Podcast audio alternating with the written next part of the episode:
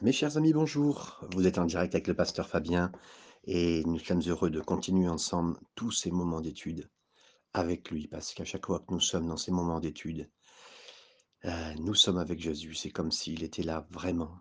Et le comme si, c'est pas du tout euh, euh, une imagination, quelque chose que nous voulons imaginer. Non, c'est une réalité. Euh, nous sommes devant la parole euh, physiquement, que ce soit sur un téléphone, euh, que nous lisions la Bible ou que nous ayons sa parole dans nos mains. Il est là, il est là. Et ce contact que nous avons avec la Bible, en la touchant, en la regardant, en lisant verset par verset, le Seigneur est avec nous. Alors, je fais bien, nous faisons bien ensemble d'être ensemble devant lui. Et nous obtenons ce que l'Église peut obtenir quand elle est rassemblée pour prendre du temps. Il y a une bénédiction particulière.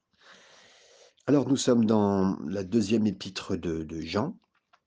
C'est un, c'est une nouvelle lettre, une lettre de, de l'apôtre Jean, l'apôtre de l'amour. Et on arrive à un moment de, de sa correspondance, ça veut dire euh, ce qu'il écrit personnellement, un peu comme avant, parce que maintenant, la correspondance qu'on peut avoir avec des gens maintenant sera par mail ou par messenger ou par, euh, par un moyen. Donc euh, voilà, avant, vous le savez, c'était un écrit euh, sur papier, sur euh, parchemin qu'on envoyait. Donc c'était, on avait une correspondance avec quelqu'un. Et voilà, on tombe sur une lettre que Jean a écrite, c'est la deuxième. Euh, on sait qu'il a écrit bien sûr l'évangile de Jean, la première épître de Jean qu'on a étudiée qu'on vient de finir récemment. Et là, on est dans sa seconde épître, donc cette seconde lettre en fait. Et là, euh, c'est plutôt au-delà de, de- quelque chose où on va exprimer de la doctrine, un état doctrinal, ou euh, des enregistrements d'éléments vécus historiques. Hein. C'est pas du tout ça, c'est vraiment sa correspondance. Ça veut dire ce qu'il va écrire un peu en direct avec les églises qu'il connaît pour traiter, dans le bon sens. Parce que sachez bien qu'on est dans l'église primitive. Ça veut dire, et quoi, église primitive L'église primitive, ça veut dire que c'était la première église. C'est l'église qui a, juste après la mort de Jésus, qui a reçu le Saint-Esprit, puis qui est parti, qui a fait. Alors, il faut se dire une chose, elle n'a pas encore reçu, toutes les églises n'ont pas encore reçu les lettres de Paul. Euh, et puis, euh, donc euh, là, on a un apôtre qui est là et qui, lui, veut amener des corrections, des choses à changer, non pas la correction, non, non, des corrections, ça veut dire ben, des choses pour rester bon, rester ou devenir meilleur, des choses qui ont besoin d'être changées. Et donc il prend le temps, cette seconde lettre, et la troisième d'ailleurs, euh, nous montre euh, l'opportunité qu'on a euh, de pouvoir s'occuper les uns des autres. Alors, il le faisait par écrit, aujourd'hui ce sera un mail qui vous sera adressé, ou maintenant au-delà du mail, les gens directement, ils vont vous faire un, une, vidéo pour vous regarder en FaceTime. Hein. Mais là, cette lettre, elle s'adresse quand même aux gens qui ont, qui ont retourné la terre, comme on le lit dans Acte 17, 6. Donc, même ceux qui paraissaient et qui nous paraissent à nous, parce que des fois on idéalise, on idéalise la première église, on dit ouais, elle vivait des miracles, elle était extraordinaire, euh, elle avait une vie de l'esprit comme jamais. euh, euh, parce qu'aujourd'hui, les mouvements qui nous intéressent des fois, c'est les mouvements qui vivent des choses. Alors, et on se dit, eux, ils vivent des choses, mais l'église primitive encore plus. Ben oui, d'accord. Mais on voit bien que l'apôtre Jean ben, continue à faire son job en tant qu'apôtre, pasteur, qui aime ses églises, qui aime l'église en général, et qui fera ce qu'il faut pour qu'elle puisse continuer. Et s'il y a des choses qui ne vont pas, ben là, il envoie un courrier spécifique pour pouvoir leur parler. Donc c'est ça, cet épître. Et en faisant cela, bon, on peut, euh, on peut être d'accord avec, on va dire, ce vieil adage ou ce, cette, cette phrase qui dira, bah, quand il y a des gens, il y a des problèmes.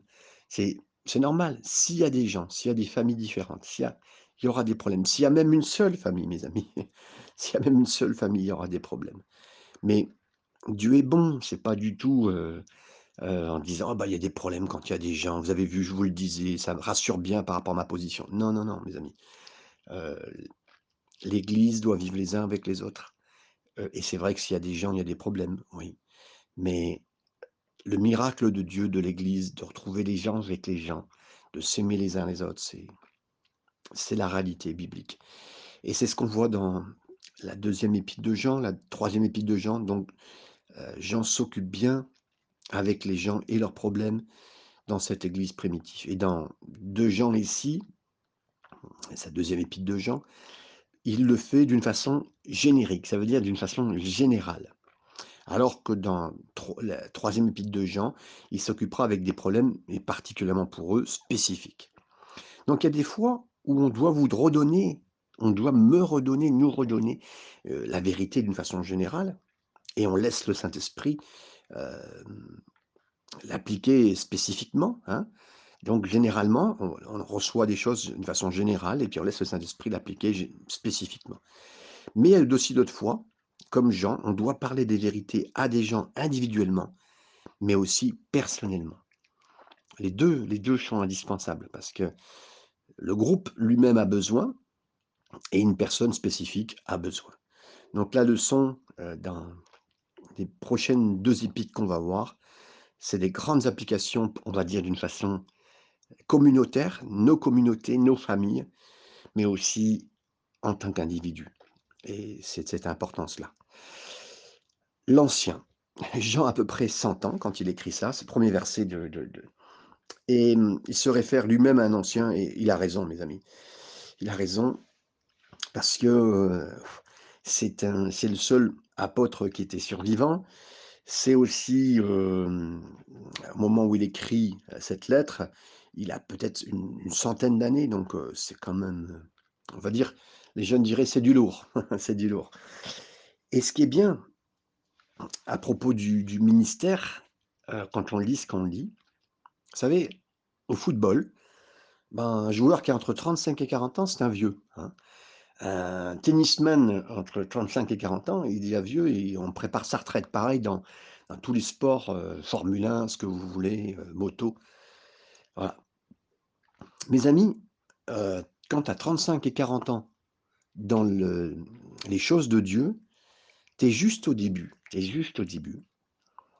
Et parce que, heu, nos vies deviennent plus riches et plus profondes, plus on continue, plus on avance et plus on marche avec le Seigneur et il n'y a aucune disqualification avec notre âge. Et c'est important parce que j'aimerais vous dire, une société qui rejette heu, Dieu, le ciel, l'éternité va s'occuper d'une seule chose. Elle va s'occuper seulement que de penser à l'instantané, la façade, la vitrine. Vous allez vous présenter avec votre plus belle vitrine. Vous n'allez pas sortir de chez vous sans votre plus belle vitrine, sans l'impact de la jeunesse, aller en salle de sport, vous comprenez? Et là, on a vraiment un exemple, qui nous amène dans la réalité, dans la belle réalité du Seigneur.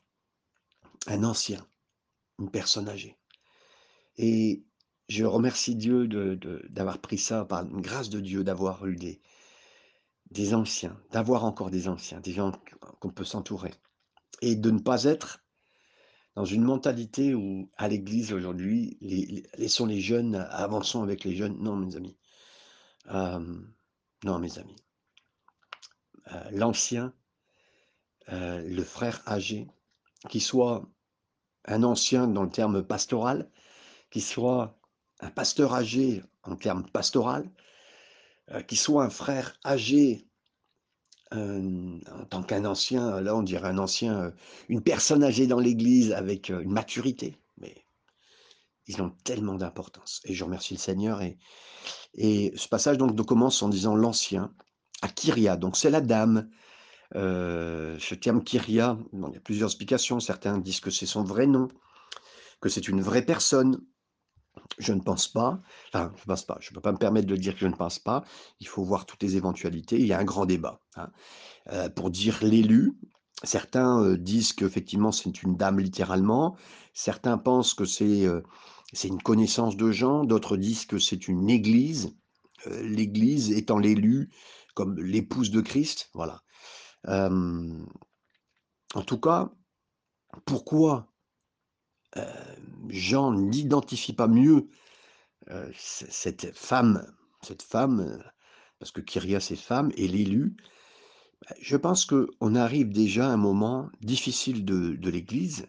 Rappelez-vous, l'Église, elle est primitive dans le sens, la première Église quelque part qui est née après la mort du Christ avec, les signes et les prodiges qu'elle commence à vivre, le fait que le Saint-Esprit soit descendu sur eux, mais c'est aussi l'Église qui a vécu les premières persécutions.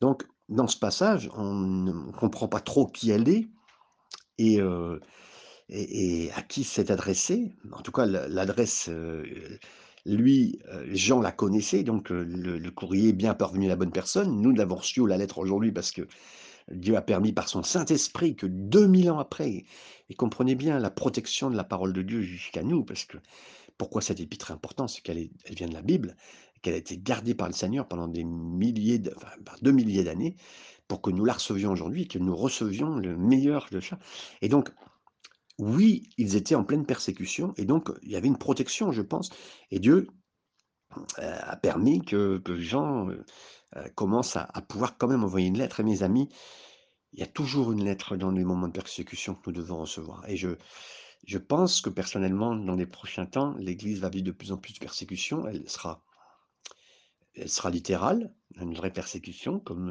on peut le voir dans les certaines, églises persécutées dans le monde.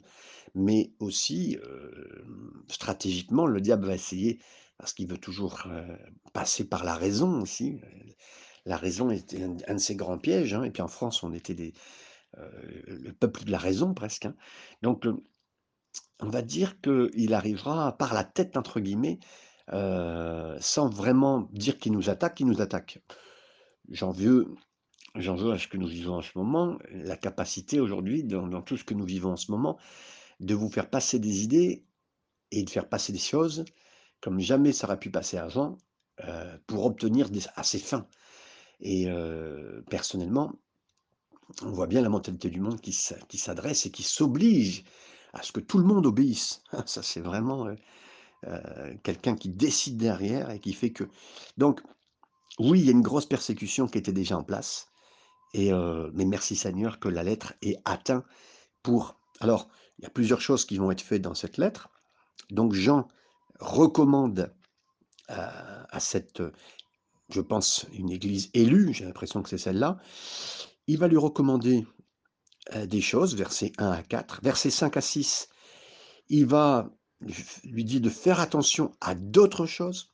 Versets 7 à 11 et pour finir, hem, heu, je j'ai inversé les choses. La première chose, il la salue, versets 1 à 4. Il lui commande certaines choses, il recommande certaines choses, 5 à 6. Il, lui dit certains avertissements, versets 7 à 11 et pour finir, il la réconforte, versets 12 à 13. Alors on on continue ces versets, on voit bien ce que le Seigneur veut faire et là donc, heu, la fin du verset 1 jusqu'à 2 et 3 donc et donc il dit voilà: «À ces enfants que j'aime dans la vérité, hein» «et ce n'est pas moi seul qui les aime, mais aussi tous ceux qui ont connu la vérité, à cause de la vérité qui demeure en nous, qui sera avec nous pour l'éternité. Que la grâce, la miséricorde et la paix soient avec vous de la part de Dieu le Père et de la part du Seigneur Jésus-Christ, le Fils du Père, dans la vérité et dans l'amour. Dans la charité, c'est l'amour. On va le préciser un peu plus comme ça. La version Louis II n'est pas toujours euh, appropriée quand on dit charité. Alors, bien que euh, bien que Jean parle beaucoup d'amour dans toutes ces autres lettres de l'Écriture, il fait aussi beaucoup d'emphase, c'est-à-dire qu'il met beaucoup d'accent sur la vérité plus qu'aucun autre écrivain de la parole de Dieu. Il utilise le mot vérité 20 fois dans, son évangile, 9 fois dans la première épître de Jean, 5 fois, et particulièrement là, on vient de le lire, euh, au moins euh, 3 fois en commençant, et deux autres fois dans la suite de cette épître. Et dans sa dernière épître, 5 fois aussi. Je trouve que c'est intéressant, c'est pas intéressant, c'est même extraordinaire, que c'est un apôtre de l'amour, c'est l'apôtre de l'amour, avec qui le Seigneur a, a tapé un jour sur l'épaule et qui est devenu qui il est devenu, qui lui vient vers nous et qui nous parle de la vérité et nous parle avec vérité. Euh, et ça, c'est bien, c'est mieux. Quand quelqu'un vous parle à propos de l'amour, ce serait facile de, de tomber dans, la mélancolie, tellement, tellement amour et, et, et, très sentimental. On tomberait dans la sentimentalité, de devenir sentimental et commencer à dire Ah, j'aimerais juste cette personne plutôt que d'être honnête avec lui. Hein voilà. J'aime tellement cette personne, mais je ne suis pas honnête avec elle. Mes amis, c'est pas le cas avec Jean. Et son exemple est, vraiment nécessaire pour nous de bien comprendre dans, dans, dans l'économie dans laquelle on est aujourd'hui. Hein, c'est important, on a besoin d'une personnalité qui soit avec cette, euh, ce double tranchant à droite et à gauche. Hein, un couteau ne peut pas faire euh, bien son travail, entre guillemets, mais le travail, euh, mes amis, on n'a jamais eu besoin autant dans notre génération d'amour. L'amour du Seigneur. Cet amour de, de se savoir aimer. Donc euh, cette génération manque profondément d'amour. Je manque profondément d'amour. Nos jeunes, nos personnes âgées, tout le monde manque d'amour, mais comme jamais. Et l'amour est, tellement indispensable. Et en même temps, je ne fais, pas, euh, fais pas Macron hein, quand je vous dis ça, mais euh, j'essaye pas d'avoir un, langage arrangé de communicateur, mais plutôt de parler de la parole de Dieu et en même temps la vérité. La vérité, mes amis. On ne peut pas donner de l'amour sans être avec la vérité.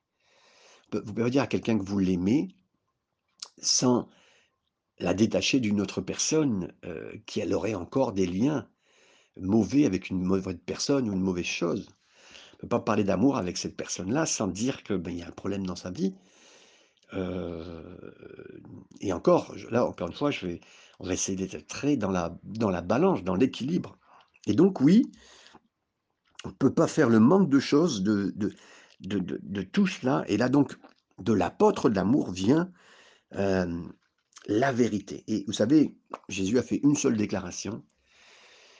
Lui-même a dit dans Jean 14, 6, et pour moi, ce, ce triptyque qu'il a donné, je suis le chemin, je suis la vérité, je suis la vie. Mais c'est toute la grande réponse dont on a besoin. Hein, c'est dans ce qu'il dit. Mais revenons ici à la vérité. Je suis la vérité.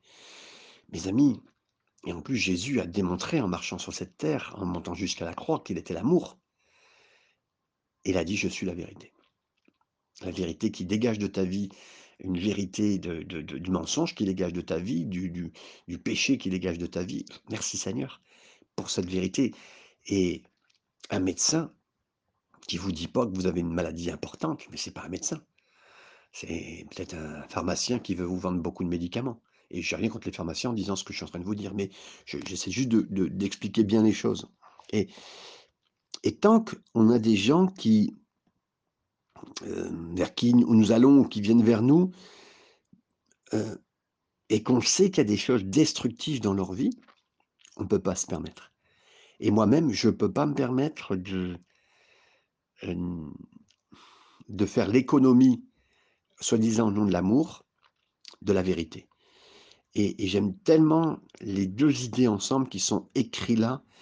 Et euh, si nous avons des relations avec nos enfants, nos épouses, nos frères et sœurs, euh, ça ne pourra pas survivre dans nos couples, ça ne pourra pas survivre dans l'Église, ça ne pourra pas survivre avec nos enfants, ça ne pourra pas survivre dans nos relations avec nos frères et sœurs sans amour et sans vérité.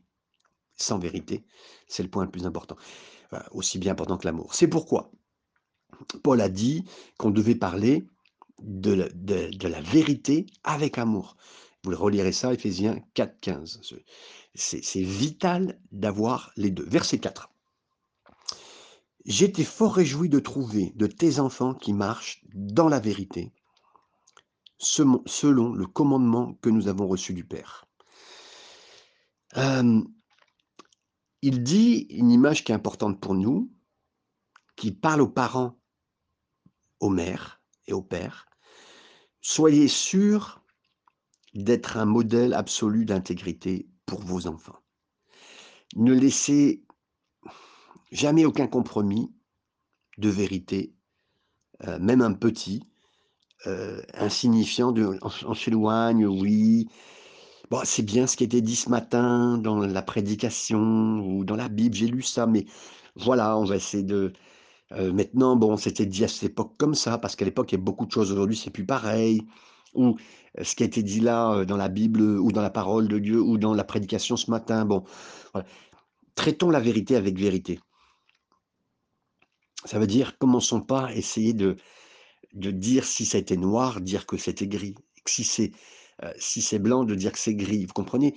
Commençons pas à avoir de, de telles réactions parce que, il le dit ici, j'étais J'étais fort réjoui de trouver tes enfants qui marchent dans la vérité. C'est-à-dire que si des enfants marchent dans la vérité, c'est que les parents marchent dans la vérité. Et, et après, qui que ce soit, quand je sois un pasteur, quand je sois qui que ce soit, l'exemplarité, il n'y a pas mieux que l'exemplarité dans, quoi que ce soit, dans notre travail. Et, si nous nous sommes comme ça, imaginez, vous comprenez? Et, et si nous aussi exemplaires que nous devons être, il faut qu'on marche. Et, il dit, merci Seigneur de voir que tes enfants marchent dans la vérité, dans la vérité. Euh, merci. Et, dans, ce qu'ils ont reçu, avons reçu du Père, du Père. Euh, on a un Père qui veut nous aider. On a un Père du ciel qui veut nous aider dans ce que nous vivons et bien accomplir ce qu'il faut. Et donc c'est pour ça que c'est tellement important. Versets 5 à 6. On continue, on avance.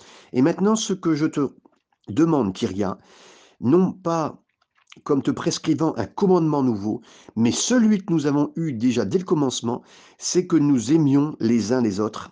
Et verset 6, et l'amour consiste de marcher selon le commandement, selon ce commandement, c'est là le commandement dans lequel vous devez marcher, comme vous l'avez appris dès le commencement.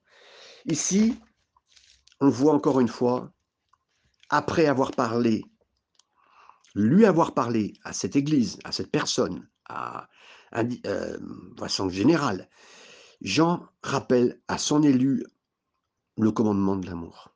C'est un commandement d'aimer. Vous savez, aimer, c'est une décision. Je décide d'aimer mes frères et sœurs. Je décide d'aimer l'Église. C'est pour ça qu'en ce moment, parce qu'on est, on est tiraillé par euh, ce que je ressens, ce que non, non, la vérité et l'amour sont une combinaison imbattable, mes amis. c'est sûr et certain que ça va gagner. Cette combinaison gagnante, l'amour et la vérité. La vérité et l'amour, c'est un duo dynamique, explosif. La vérité sans amour, mais la vérité sans amour, ça vous rend une personne mais écrasante, mais euh, destructive même. Destructive. Mais l'amour sans vérité vous rend une personne dangereuse parce que vous autorisez des cancers, des problèmes à grandir, et des problèmes prennent racine dans une famille, dans une vie, sur un travail, dans une église. Comprenez? Donc, je te recommande de marcher dans la vérité, dit Jean, mais je te recommande de ne pas oublier l'amour. Et il revient aux premières choses. Et le problème, et le problème, c'est de ne pas avoir... Et regardez bien avant tout dans vos vies, est-ce que vous êtes facilement capable d'aimer? Il y a des gens qui ont cette capacité, ils vont aimer les uns les autres, merci Seigneur. Et il va leur manquer la vérité. Il va manquer la vérité pour les autres. Demandons au Seigneur d'être équilibré. Et là, on parle d'équilibre dans les deux. Vous êtes capable de dire beaucoup, souvent la vérité aux gens, parce que c'est presque inné en vous, et puis vous le voulez, c'est bien. Et je suis sûr, je ne dirais même pas dans votre cœur que vous manquez d'amour, aucunement, parce que vous voulez vraiment ça. Mais l'amour qui va avec, et demandez toujours l'aide du Seigneur.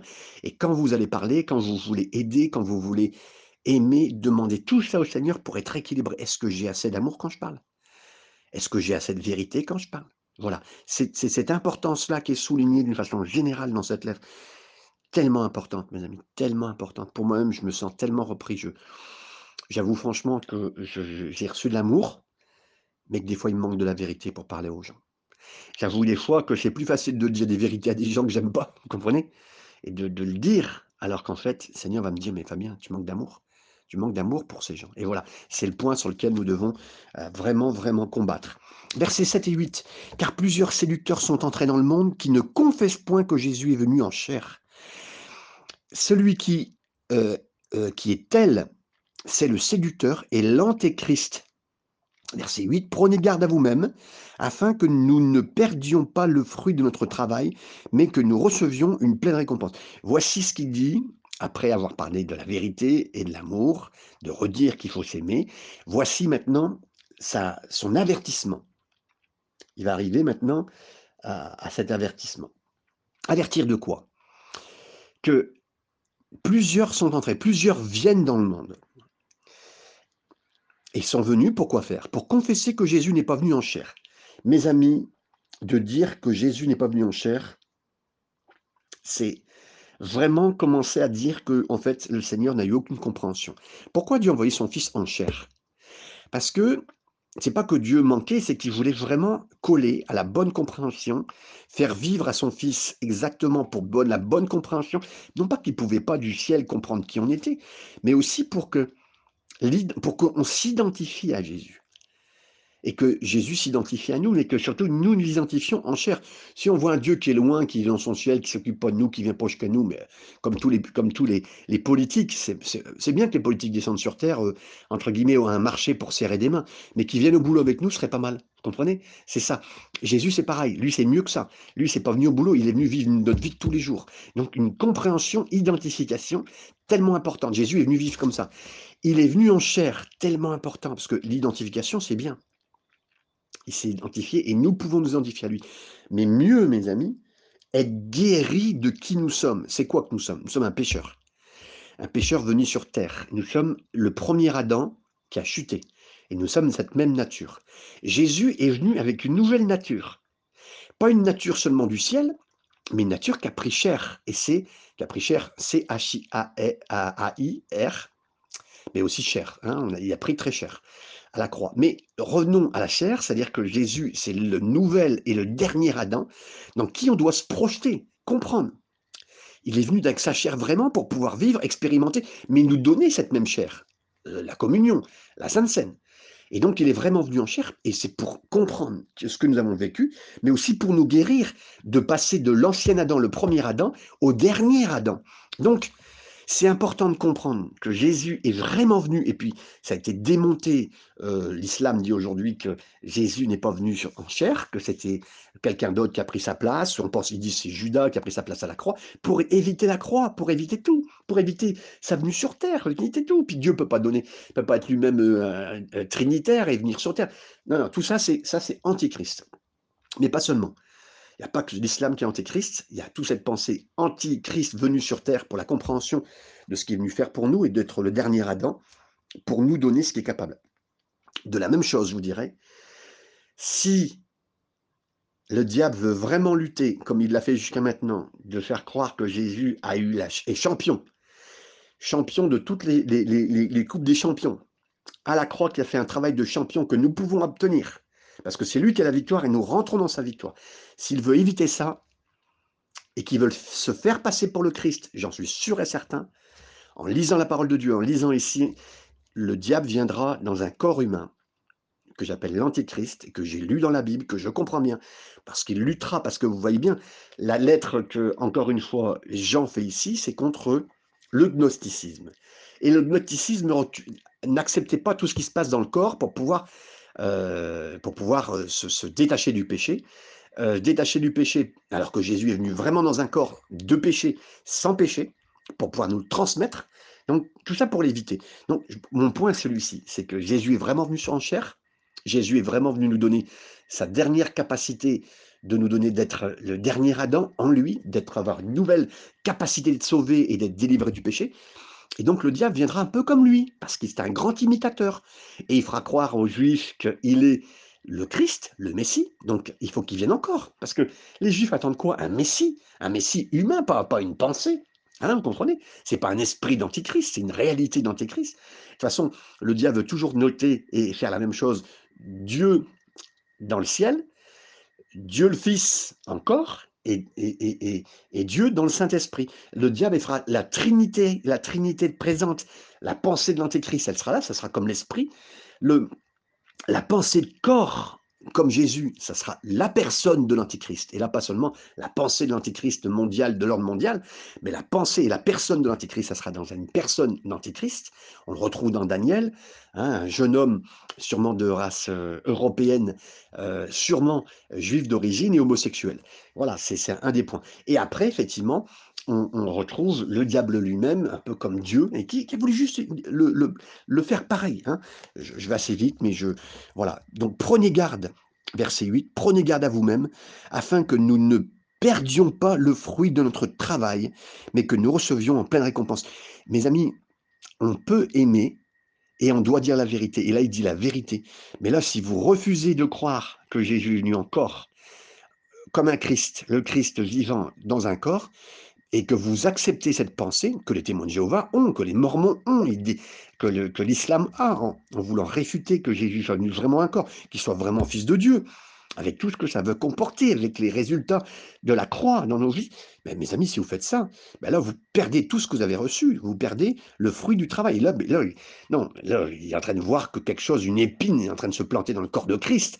Mais sait que si cette épine rentre dans le corps et dans l'esprit, là, mes amis, mais on, on, est en train de perdre tout le fruit du travail de Jésus. Donc là, voilà, ne perdons pas. Et quiconque, verset 9, va plus loin et ne demeure pas dans la, dans la doctrine de Christ n'a point Dieu. Là, il alors, si vous, acceptez ça, mais vous acceptez ce qu'il ne faut pas. Celui qui demeure dans cette doctrine a le Père et a le Fils. Le Père et le Fils. Si quelqu'un vient à vous et n'apporte pas cette doctrine, mais ne le recevez pas, vous savez, Là, c'est pas, ne saluez pas seulement quelqu'un qui n'a pas une doctrine de ce, c'est-à-dire qu'effectivement, c'est pas seulement pour les témoins de Jéhovah, les Mormons, euh, des gens qui commencent à vous dire que Jésus n'est pas vraiment le Christ. Ne saluez pas seulement, ne leur dites même pas que Dieu te bénisse. Non, non, non, c'est pas ça. Là, il le dit, mais euh, ne le recevez pas dans votre maison. Parlez de l'hospitalité, ne, ne, le recevez même pas. Et ne lui dites pas salut. Ou ça veut dire, euh, le mot salut, ça voulait dire Dieu te bénisse. Hein. Car celui qui dit salut, Dieu te bénisse, participe à ces, mauvaises œuvres. Donc on ne peut pas être d'accord. Attention, on ne peut pas être radical en disant oui, nous te refusons dans cette pièce avec moi, au nom de Jésus. Non, non, non, non. Voilà, écoutez, on ne veut pas, merci. On ne voudra pas spécialement vous écouter. On ferme la porte. On n'est pas avec l'autorité à claquer la porte sur les gens, à la faire dégager au nom de Jésus. Non, non. Soyons fermes et définitifs dans les bons actes on ferme la porte et puis on ne veut pas de ces gens-là. Pareil à l'église, si quelqu'un commence à avoir ce genre de pensée, mais refusons et simplement, ben, c'est tout, on n'aura plus d'hospitalité et on ne participe pas avec ce qui est fait parce que, mes amis, c'est pas du tout ce que Dieu veut. Et je finis avec cette dernière partie du verset, 12 et 13. Quoique j'eusse beaucoup de choses à vous écrire, je n'ai pas voulu le faire, j'ai pas voulu le faire avec le papier et l'encre, mais j'espère aller chez vous et vous parler bouche à bouche, afin que votre joie soit parfaite. Les enfants de ta sœur l'élu te saluent. Amen. Ici, finalement, après avoir, après avoir salué, d'après avoir commandé, hein, quand il a dit de revenir à, ce commandement de l'amour, après ensuite euh, euh, de, faire attention à tout esprit qui ne, qui ne confesse pas Jésus, comme on l'avait déjà vu dans la première, mais qui vient avec ce côté séducteur euh, de commencer à plus voir que Jésus est venu dans un corps. De la même façon, il dit voilà, bon, j'ai dit ces nombreuses choses, c'est un avertissement, voilà, c'est important, je vous le signale. Mais maintenant, euh, je vous parlerai du reste face à face. Et pourquoi c'est un réconfort? Parce que il garde bien un équilibre entre la vérité et l'amour. Il a dit les choses les plus importantes que vous comprenez, faites-les. Hein. Faites ces choses que vous comprenez. Le reste, je vous l'expliquerai quand je viendrai. Euh, il cherche pas inutilement les gens. Il dit la vérité la plus importante maintenant, avant que j'arrive. C'est un peu comme si, euh, écoute, ferme le gaz. Euh, je, te passe un coup de fil là pour dire ferme le gaz. Ne t'inquiète pas, j'arrive. Là, le plus important est fait dans l'amour. Le reste, on verra sur place quand je serai sur place. C'est exactement ça, mes amis. Il le dit, voilà. Et, et là, quel réconfort. Et en plus de voir les gens, en plus, on sait que c'est quelqu'un qui nous aime. Jean est le petit frère de Jésus. Heu, c'est le représentant de Jésus derrière Jésus, c'est le Père. Tout ça, c'est le cœur d'amour. Il dit: «Voilà, la chose la plus importante, ça c'est avec amour, la chose la plus importante, faites ça, coupez le gaz, faites recevez pas ces gens. Je viens, je viens». Vous savez, c'est entre le bras d'amour et et le bras de vérité. Merci Seigneur et et on a une tendance des fois pas quand il y a des choses qu'on comprend pas, on va se bloquer dessus. C'est pour ça qu'elle dit: «Moi, je vous expliquerai pas autre chose que ça. Je vais venir, vous inquiétez pas» et c'est merveilleux de voir cette, heu, cette sincérité à à nous isoler de certaines personnes, à dire la vérité sur des choses les plus importantes à faire, à couper le gaz, à faire, heu, ce qu'il faut, vous comprenez? Et puis d'arriver à être avec eux et de c'est réconfortant en plus savoir que ce responsable qui est là, qui a une centaine d'années, qui a une expérience, qui sait faire ce qu'il faut, voilà, saura être avec nous et en réponse à telle question, merci Seigneur pour, heu, ce genre de responsable. Priez pour vos responsables, mes amis. Priez pour ceux qui vous apportent la parole. Priez pour que vraiment ils reçoivent de Dieu. Priez pour que toute chose soit compris et que nous puissions comprendre et que ce que que nous comprenions, nous mettons en place qu'on soit les uns avec les autres, qu'on voit le sens de l'urgence. Heu, on est dans l'urgence en ce moment avec la fin des temps, on est vraiment dans la fin des temps. Il y a l'urgence des choses à comprendre de suite et des choses à être en en ensemble et avancer pour le Seigneur et dans cette seconde lettre, j'entends un message, un cœur urgent d'un apôtre de l'amour qui nous attire vers vraiment des choses qui pourraient être divisantes et qu'on qu'on fasse une marque entre ceux qui croient en Christ, qui croient et l'esprit de l'antichrist qui est bien déjà là. Heu, l'esprit de l'antichrist est déjà là et c'est pour ça que je vous disais qu'il vient dans une personne et donc vraiment que la lumière se fasse séparation avec les ténèbres, que la vérité et les hérésies, ça soit coupé, qu'on dégage ça, heu, de tout ce qui est personne donc hérétique et qu'on écrive et qu'on marche dans la vérité, hein et avec l'amour et on n'oublie jamais l'amour. Que le Seigneur vous bénisse. Amen.